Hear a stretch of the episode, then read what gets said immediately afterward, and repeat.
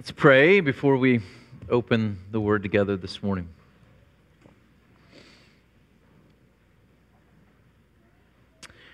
Our Father, we do pray that even as we sung, that you would help our souls to be still within us over these next minutes. What is a hard text, may our minds not drift to the things of this past week or the things later today or the things of next week or the distractions that there might be in this room. And we not be distracted from the humility and glory of our Savior. May you, even over these next minutes, lift us up into the very heights of heaven. We might look upon him anew,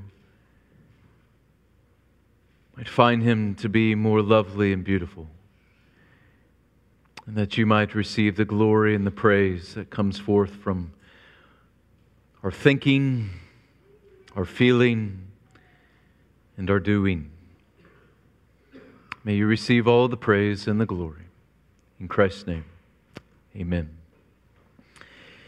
Matthew chapter 26, verses 57 through 68. This is the holy, inerrant word of God. Then those who had seized Jesus led him to Caiaphas, the high priest where the scribes and the elders had gathered. And Peter was following him at a distance as far as the courtyard of the high priest. And going inside, he sat with the guards to see the end. Now, the chief priests and the whole council were seeking false testimony against Jesus that they might put him to death. But they found none, though many false witnesses came forward. At last, two came forward and said, This man said, I am able to destroy the temple of God and to rebuild it in three days. And the high priest stood up and said, Have you no answer to make? What is it that these men testify against you? But Jesus, remained silent.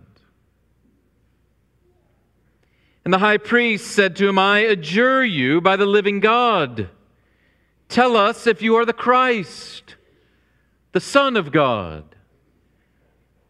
Jesus said to him, You have said so.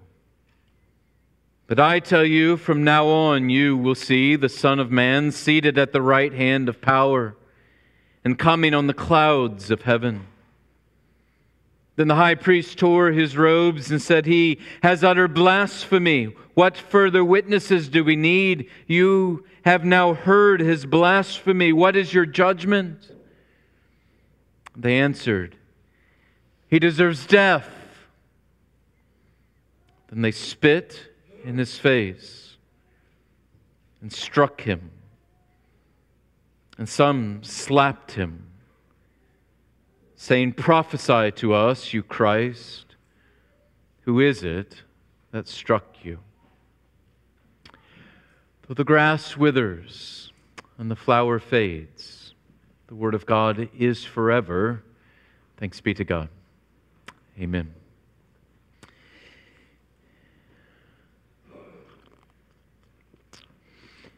We have seen over the years that we've been in the Gospel of Matthew that the Pharisees and the Sadducees and the chief priests and the scribes and even the high priests have sought to arrest Jesus that they might arrest him to eventually put him to death. And I think back to John 5 and I think, oh, that they had only listened to Jesus' admonition there in John 5 where he said to them, You search the scriptures because you think that in them you have eternal life. And it is they that bear witness about me, yet you refuse to come to me that you may have life. Here are men who knew the Scriptures. They were avid students of the Scriptures. They knew the Scriptures better than I would dare say almost every single person in this room. They had the prophecies. And they could have tested what they saw of the life of Christ. They could have looked at the prophecies and said, Does he actually fulfill these prophecies? And they would have seen that he was born in the town of Bethlehem, that he was from the tribe of Judah, that he was a descendant of David. They would have seen that, as was prophesied, that he gave sight to the blind, and that he gave hearing to the deaf, and that he healed the lame. They would have seen, as was prophesied, that he raised the dead from the grave. But they were unwilling. They were unwilling to consider, they were unwilling to study, they were unwilling to pray, they were unwilling to contemplate. Was he indeed the prophesied Christ? And instead of receiving him, they sought to condemn him and to kill him. The question is why? Why didn't they consider the prophecies? You know, we often call the religious leaders of Jesus' day hypocrites, and that's right. They were absolutely hypocrites. Jesus himself will call them hypocrites. They will be called whitewashed tombs. But at least in relation to their seeking the Messiah, I would say eh, it's maybe less that they were hypocrites and more that they were just self deceived. That they, they wanted a Messiah, they were seeking after a Messiah. They believed that they were pursuing truth and helping to usher in that Messiah, when all the while, though, they were combating truth. They were self deceived, they didn't see it. How does that happen? Well, as we discussed last week, sin, as you multiply sin and as you continue to indwell in sin, sin has this hardening effect upon the heart and upon the mind and upon the soul. And eventually you have ears to hear, but you cannot hear. You have eyes to see, but you can't see. And so they couldn't hear and they couldn't see. They remained unteachable. And so they sought his death. I want to try and work our way through this passage this morning. Uh, I really want us just to focus on Christ as we're going through this and think about this scene that's before us. And I want to do it in five ways this morning as we go through it. I want to look at the court assembled against Christ, the Son of God, the court assembled. Second, the charge that is brought against Christ, the Son of God. Third, the character of Christ, the Son of God. And then, fourth, the condemnation of Christ, the Son of God. And lastly, the conclusion that we will see here in this passage. So, first, the court that has been assembled against Christ, the Son of God. Jesus will experience different trials over the course of this last day of his earthly life on this Good Friday. If we were to turn to the Gospel of John, we would see that there was a court, an informal court, that was assembled before this court, and it was there before Annas, the high priest. Annas had been the previous high priest. He was the father in law of Caiaphas, who we have in our text, the current high priest. And because he was the former high priest, he still had some, some authority in the Jewish world. And so, as they arrest Jesus, they bring Jesus first to Annas. Now, it could be, and I think likely, that this is all in one home. You see the courtyard in the middle, it would have been a square, as was, was common during this time. And they bring Jesus to this home, and you have Annas the former high priest on one side of the home, and his son in law and his daughter and their family, Caiaphas, on the other side of the home, and in the middle of this courtyard that Peter has gathered in with the soldiers that are there. And so Jesus is brought before Annas, the former high priest, and there he is charged before Annas in this kind of informal trial, and there Jesus remains silent. He refuses to answer even when he is slapped in the presence of Annas. He is then led to this court that we now see assembled in our passage this morning the, the court with Caiaphas the high priest and then the Sanhedrin. We might refer to the Sanhedrin, maybe in our vernacular today, as kind of the Supreme Court of the Jewish world. This is the Supreme Court in their religion and in the land. And so they've gathered together a quorum, and as they've gathered together, we have this trial of Jesus that is a very formal trial. Now, all the synoptic gospels, Matthew, Mark, and Luke, all three of them include this trial in their accounts. And it's happening in the morning hours on Good Friday, even before the sun has risen. The chief priests and the elders are ready to condemn Jesus, but they have a problem. And the problem is this is that they need a charge that will stick against Jesus. So we have the court, and now we need a charge, our second point. And so they bring witness after witness in who falsely testifies about something that Jesus did or that something that Jesus said. But the problem is this is that none of them agree. And if you're going to have a charge that is going to stick in the court of law, according to Jewish law, you have to have at least two witnesses. You can sense the desperation in the passage. Matthew tries to give us a sense of that in verse 60 when he says, At last, at last, two came forward. At last, two came forward that had the exact same accusation and the exact same charge to bring against Jesus, the same false testimony at last. It reminds me of Psalm 2, where the psalmist says that all the leaders of the nations that they plot together and they plot together to do what to destroy the lord's anointed but as the psalmist goes on he's saying look what they're plotting, it's all in vain. It's all silliness because he has all authority and he has all power. Let's look at this charge against the Christ, the Son of God. The charge against Jesus is found in verse 61. They said, Jesus has said, I am able to destroy the temple of God and to rebuild it in three days. Now, if you misinterpret Jesus' statement in the Gospel of John, John chapter 2, as they're doing here, then you could understand that this is a real threat. This is a real charge. This is the very kind of thing that the Sanhedrin was looking for. If Jesus said that he was going to destroy the physical temple, if that is what he said, then they're ready to go because he would be striking out against the very center of religious cultic Jewish life. Here he would be destroying the very place where God chooses to meet with man, and he would be disrupting their religious worship. But of even greater significance is this this is a charge they could bring to the Romans. Because if Jesus was going to destroy the temple, then he would have to lead some kind of insurrection.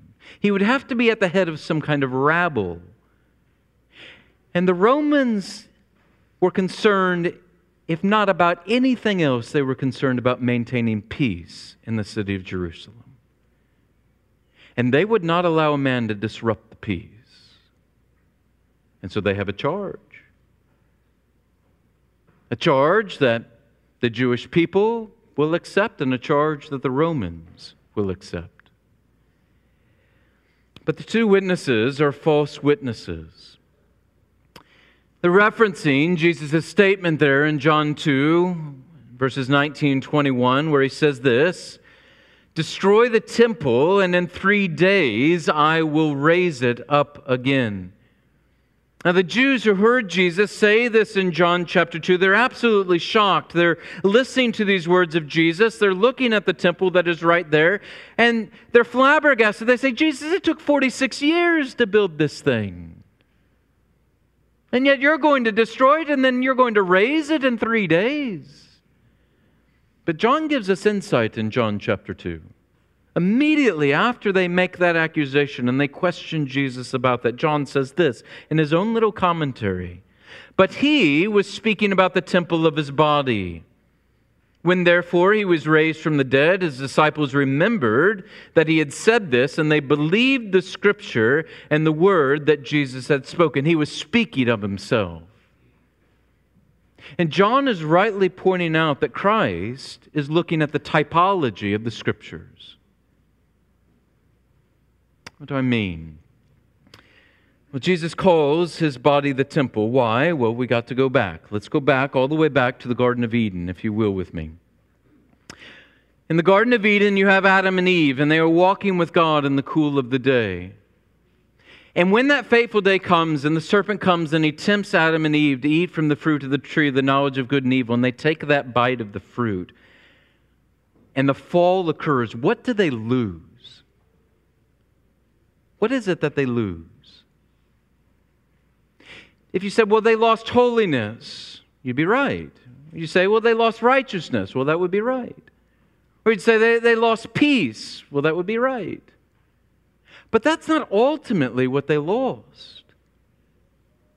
What they lost beyond all else was God. They lost fellowship with God. So much so that He will cast them out of the garden. They lost fellowship with God. But in the midst of that, he makes a promise that he's going to enter into a covenant with man whereby he's going to save fallen man. And he gives this promise throughout the scriptures, and it's like a little thread that goes all the way through the scriptures this covenantal promise I will be your God, and you will be my people. In essence, I will be with you. You will have fellowship with me again. I am yours and you are mine. And then he gives signs of it throughout the scriptures. Abraham, I am your God. I am with you. Here's the sign of circumcision in your flesh so that you know that even as you have flesh, I'm with you. I'm yours, you're mine.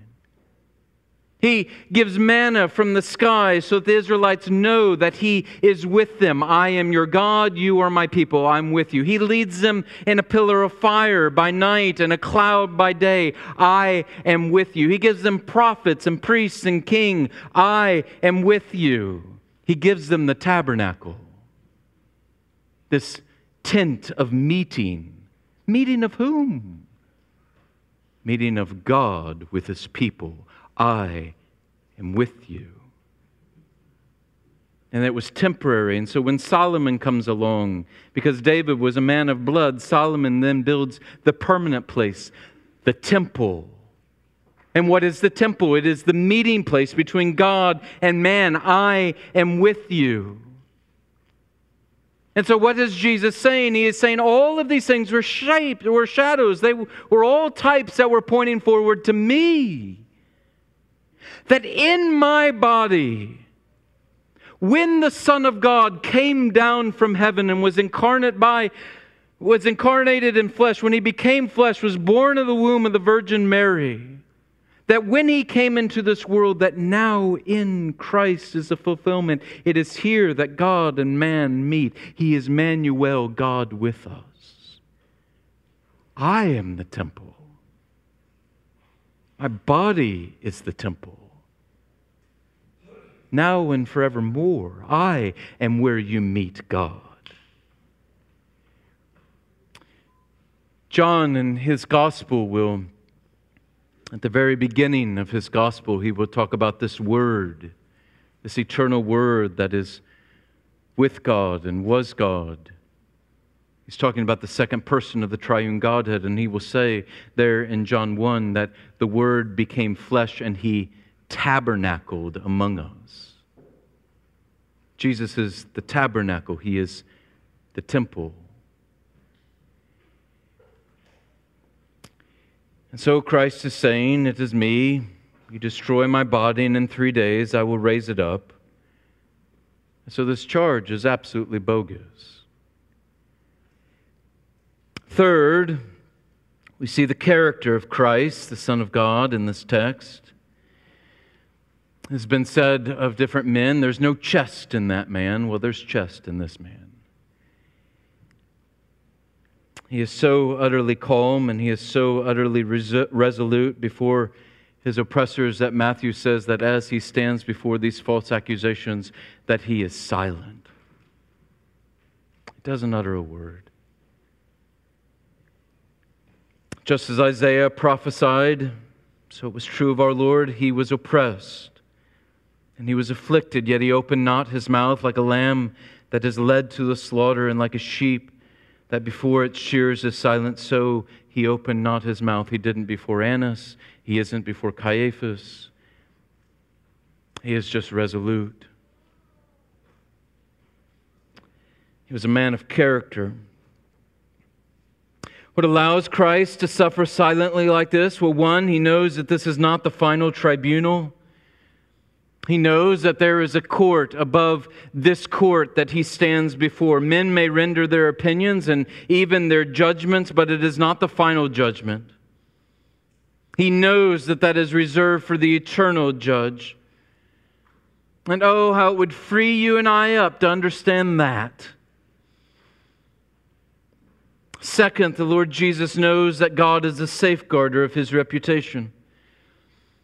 There is no concern here with the judgment of these men because God will vindicate his own. Jesus even says it in three days I will be raised up from the grave. What is that but a vindication? And this is a good reminder for all of us God is a safeguarder of his people's reputations. Third, Jesus can remain silent because he knows what lies before him is the will of God. He knows that he's in the Father's hands. And he knows that there is nowhere safer to be.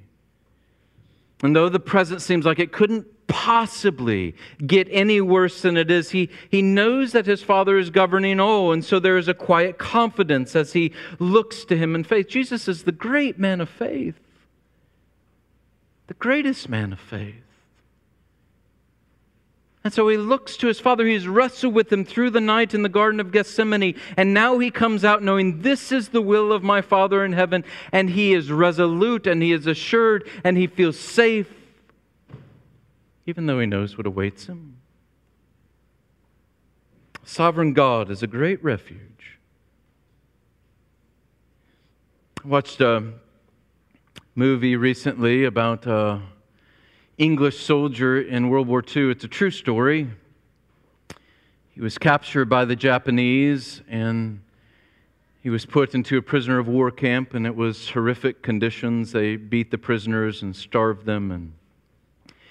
But he and some of his buddies created a radio out of spare parts so that they could listen to English broadcasts. And there was a day in which the Japanese found this radio and so they gathered together all of these prisoners, and they were even more severe than they had been in the past, and they just started going by and beating all the different prisoners, and some just to a bloody pulp. And finally, this man took a step forward out in front of everybody else. He was taking a step forward and taking the burden of what they were all going to suffer upon himself by saying, I'm the man. He knew the torture that awaited him. He knew the price that would be paid, and he stepped forward. One of his buddies said of him, That was the bravest thing I've ever seen a man do. I'm finishing a book. This is a regular refrain throughout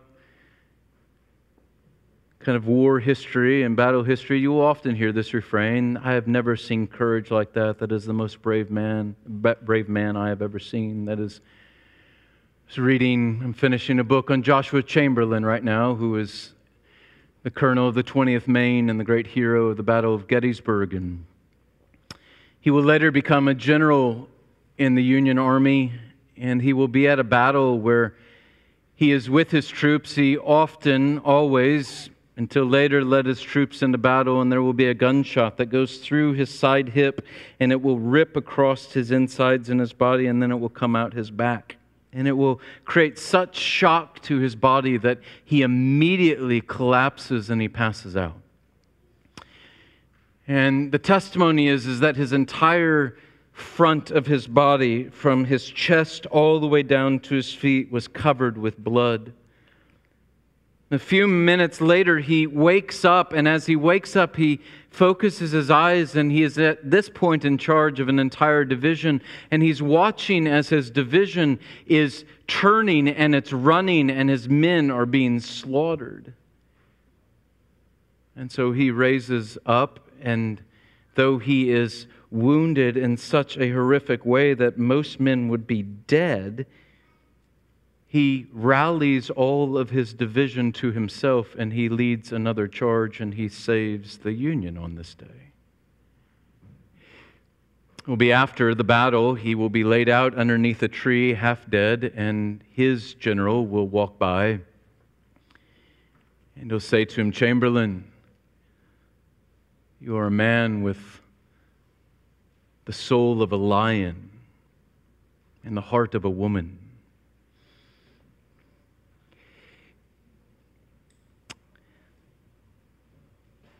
I've often thought about this scene. As I've thought about this call upon our Christian lives. And there is no man that has taken the field like our Savior. There's no man that has stepped forward as he stepped forward and took all upon him. There is no man that has had more the soul of a lion than him, and we could say the heart of a Savior than him. He took it all. I've often thought about the scene as I've thought about the call upon our own lives. As Christians, we're to be people of character.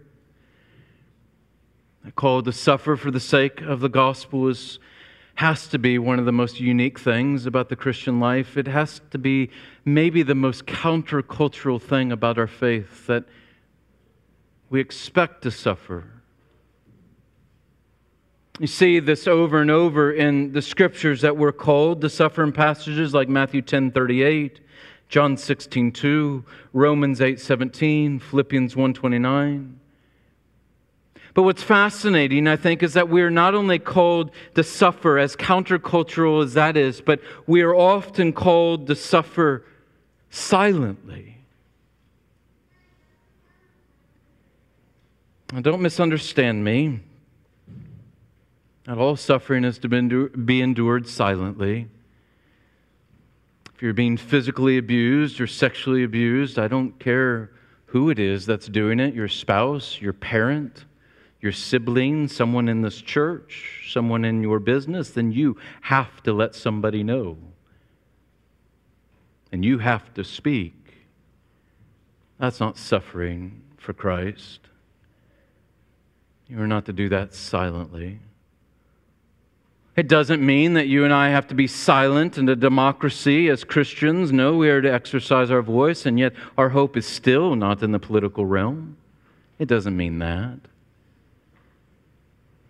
But it does mean that we are to suffer silently where we are called to it, where the gospel itself is not at stake. And most circumstances of suffering for the sake of Christ are not these moments.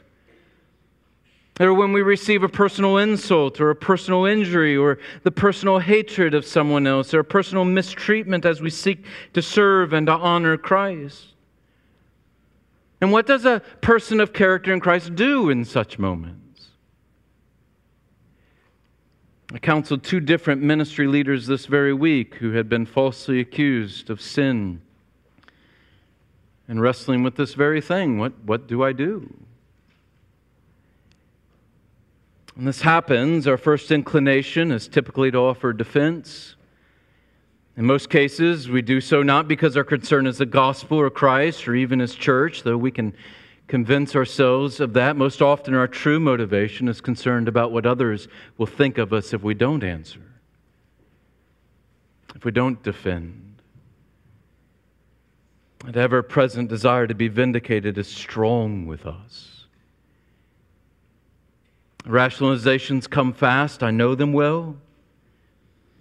I cannot allow error to triumph over truth. My reputation is at stake. It will hamper my future ministry or current relationships. I know I am to suffer, but that does not mean being a doormat. And yet, despite these protests, it is more often more wise than not to follow the lead of our Savior, to simply suffer silently. Do not answer a fool according to his folly. Peter will speak to this very thing when he is writing that letter of First Peter, and he's talking about you and I that we suffer in the footsteps of our Savior in this way. We follow in his footsteps. And he says this When he was reviled, he did not revile in return. When he suffered, he did not threaten. But he continued entrusting himself to him who judges justly. Whose hands are you ultimately in? Theirs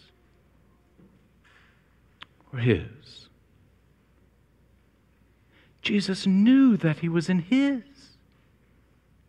He knew it. And so he could stand resolved. He could stand with his unbelievable courage, not answering these false accusations.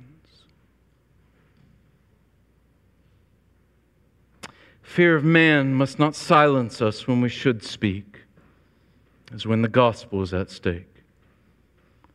But neither should it lead us to speak when we shouldn't. Fourth, let us consider the condemnation rendered, the condemnation that is rendered. Not sure how we could read a passage like this and, and not be grieved by the condemnation that we see. A chant of He, he deserves death. Has there been a more heinous judgment ever? And the answer immediately is no. He deserves. He deserves. He deserves death. He doesn't deserve, he deserves worship. And they're crying out, He deserves death. And then after that condemnation, then they begin to heap on the contempt. They spit in his face. They struck him. They slapped him. So many of us have heard this time and time again. You heard me read it this morning. And it's so easy just to kind of move past it. Don't you dare. Don't you dare. This is the sovereign Lord of heaven and earth. This is the creator of all things. This is the Savior of the world. And they're condemning him to death and they're spitting in his face.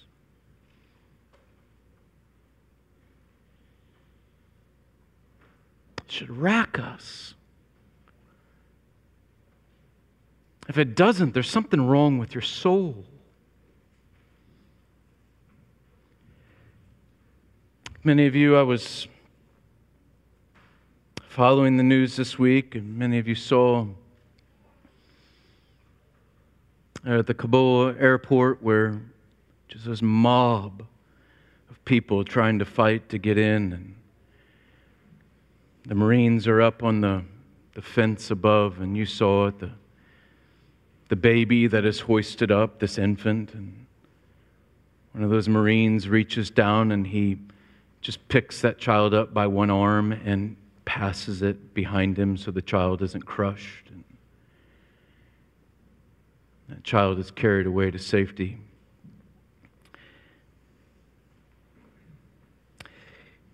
I wonder if you'd imagine with me for a second that instead of hoisting that child to safety, that Marine had instead spit in that child's face. The Marine that grabbed the child had slapped the child across the face, and another Marine had punched that child, and then, as part of their condemnation, they threw that child back into the crowd to face death.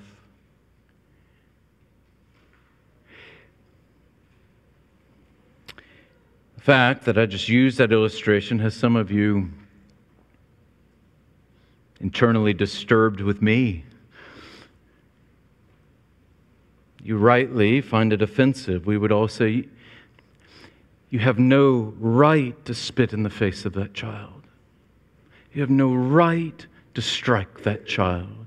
That child has done nothing, nothing to you. Jesus is more innocent than any child. He committed no sin. He did no wrong to anyone in any place ever. And he is condemned, and he is spit upon, and he is slapped, and he is turned over to death. You are to read this passage, and if you don't read this passage and hear this passage and you are not outraged, there's something wrong. You're to be outraged. But here's the mistake we don't want to make we don't want to be simply outraged. There's been this passage, and later the passage before Pontius Pilate, where the Jews call out for the blood to be upon their heads that Christians have used through the centuries and have used to our shame to condemn Jews.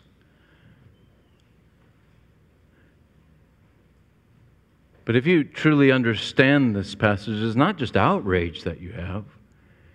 If you're reading through the New Testament ethic and the New Testament letters, then as you read this passage, you realize that those screaming out for him to be put to death, it wasn't simply those Jews. You begin to understand that it wasn't simply Caiaphas and the Sanhedrin that is condemning him as a sinner, but that he is condemned as a sinner because of our sin.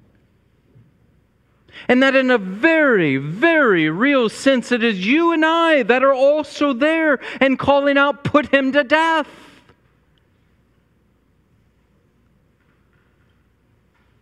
And so the right response is outrage, but it's not just outrage. The even better response is confession, and it's repentance, and it's faith. And when that's the turn, when you read this passage and you begin to understand this passage, it's not just a passage of outrage and confession and repentance and faith, it also becomes a passage for rejoicing. Because Christ loves his enemies. He loves his enemies. while we were still yet sinners, Christ died for us. You were an enemy.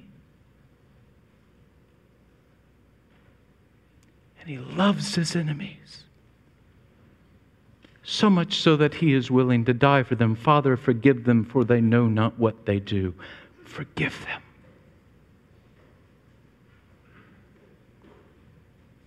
But here's the final point. The scene was not the conclusion. They thought this was the end of this Christ, but Jesus, the Christ, the Son of God, knew better. And he proclaims it very clearly in the midst of this trial that a greater conclusion is coming. Verse 64 I tell you from now on, you will see the Son of Man seated at the right hand of power and coming on the clouds of heaven. And the high priest, he immediately tears his garments. And he declares that Jesus has just committed blasphemy, but this is not blasphemy. Jesus is quoting from Psalm 110 and he's quoting from Daniel 7, these Old Testament prophecies to speak about the Christ that is to come in speaking about himself because he is the Christ who was to come. Caiaphas has asked the right question right before Jesus makes this proclamation. It's the right question, the right question that you have to ask and that I have to ask. It is this question. He says, Tell us if you are the Christ, the Son of God.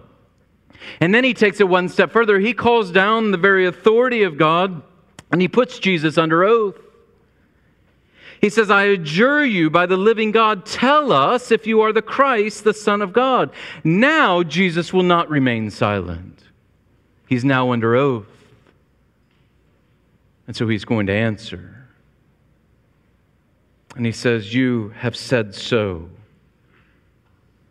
Now, some will read this and they'll say, Well, Jesus is being ambiguous here. You have said so. That seems kind of, hmm.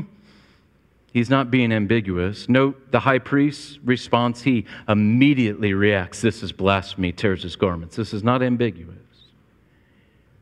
What is Jesus doing? He's using wisdom. Illustrate this way if someone came to me and they said, Jason, are you a fundamentalist? I'd say, Well, you've said so. I, I, don't want to deny that I'm a fundamentalist. I'm also not sure that I want to affirm that I'm a fundamentalist. Not according to what they believe a fundamentalist is. Fundamentalism, that term developed in the early 1900s when Orthodox Christians are fighting liberal Protestantism. And so they come up with these five fundamentals and they say, These are things we cannot move from. We hold to these. We hold to the virgin birth. We hold to the inerrancy of the scriptures. We hold to the, uh, that Jesus is the Son of God. We hold that he was truly crucified. And we hold that he will return again in the second coming. Those were the fundamentals. And so they were fundamentalists. I will not deny that I am a fundamentalist. I'm a full blowing going fundamentalist. But if by fundamentalist they mean narrow minded, insular, opposed to drinking and dancing and drinking, then I'd say, and playing cards, I'd say, well, I might be some of those things, but I have pretty good dance moves. I'm not a fundamentalist like you'll describe it. That's what Jesus is doing here. You've said so. I am the Messiah. I am the Christ, but not the kind of Messiah in Christ you expect. You expect one that will come in and dash all the Romans. You expect one to set up an earthly kingdom right now that is a political kingdom. I am not that Messiah. But I am the Messiah, and so he goes to the prophecies of Daniel 7 and Psalm 110. I am the Messiah of the scriptures. You have said so. Now let me describe to you what he is and who he is, who I am. He says, From now on, you will see me as the Son of Man seated at the right hand of power and coming on the clouds of heaven. He couldn't be more clear. He's the Christ. He's the King of Kings. He's the Lord of Lords. He is the great I am with all power and all authority. And they're condemning him.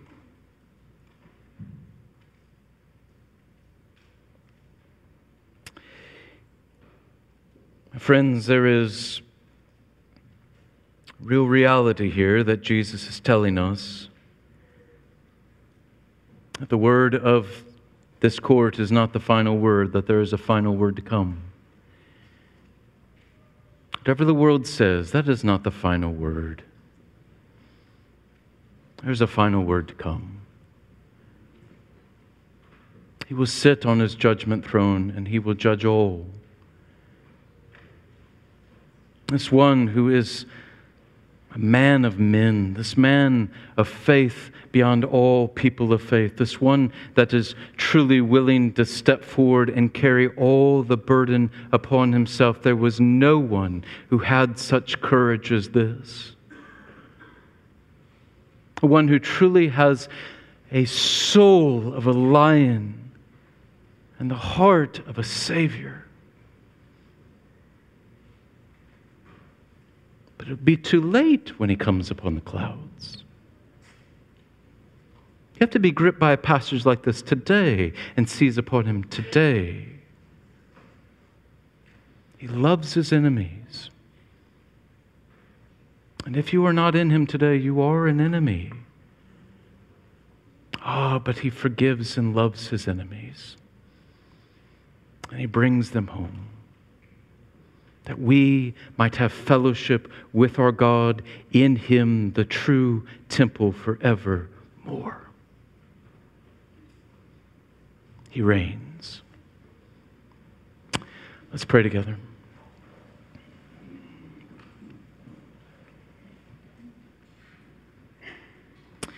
Our Father, we do exalt you.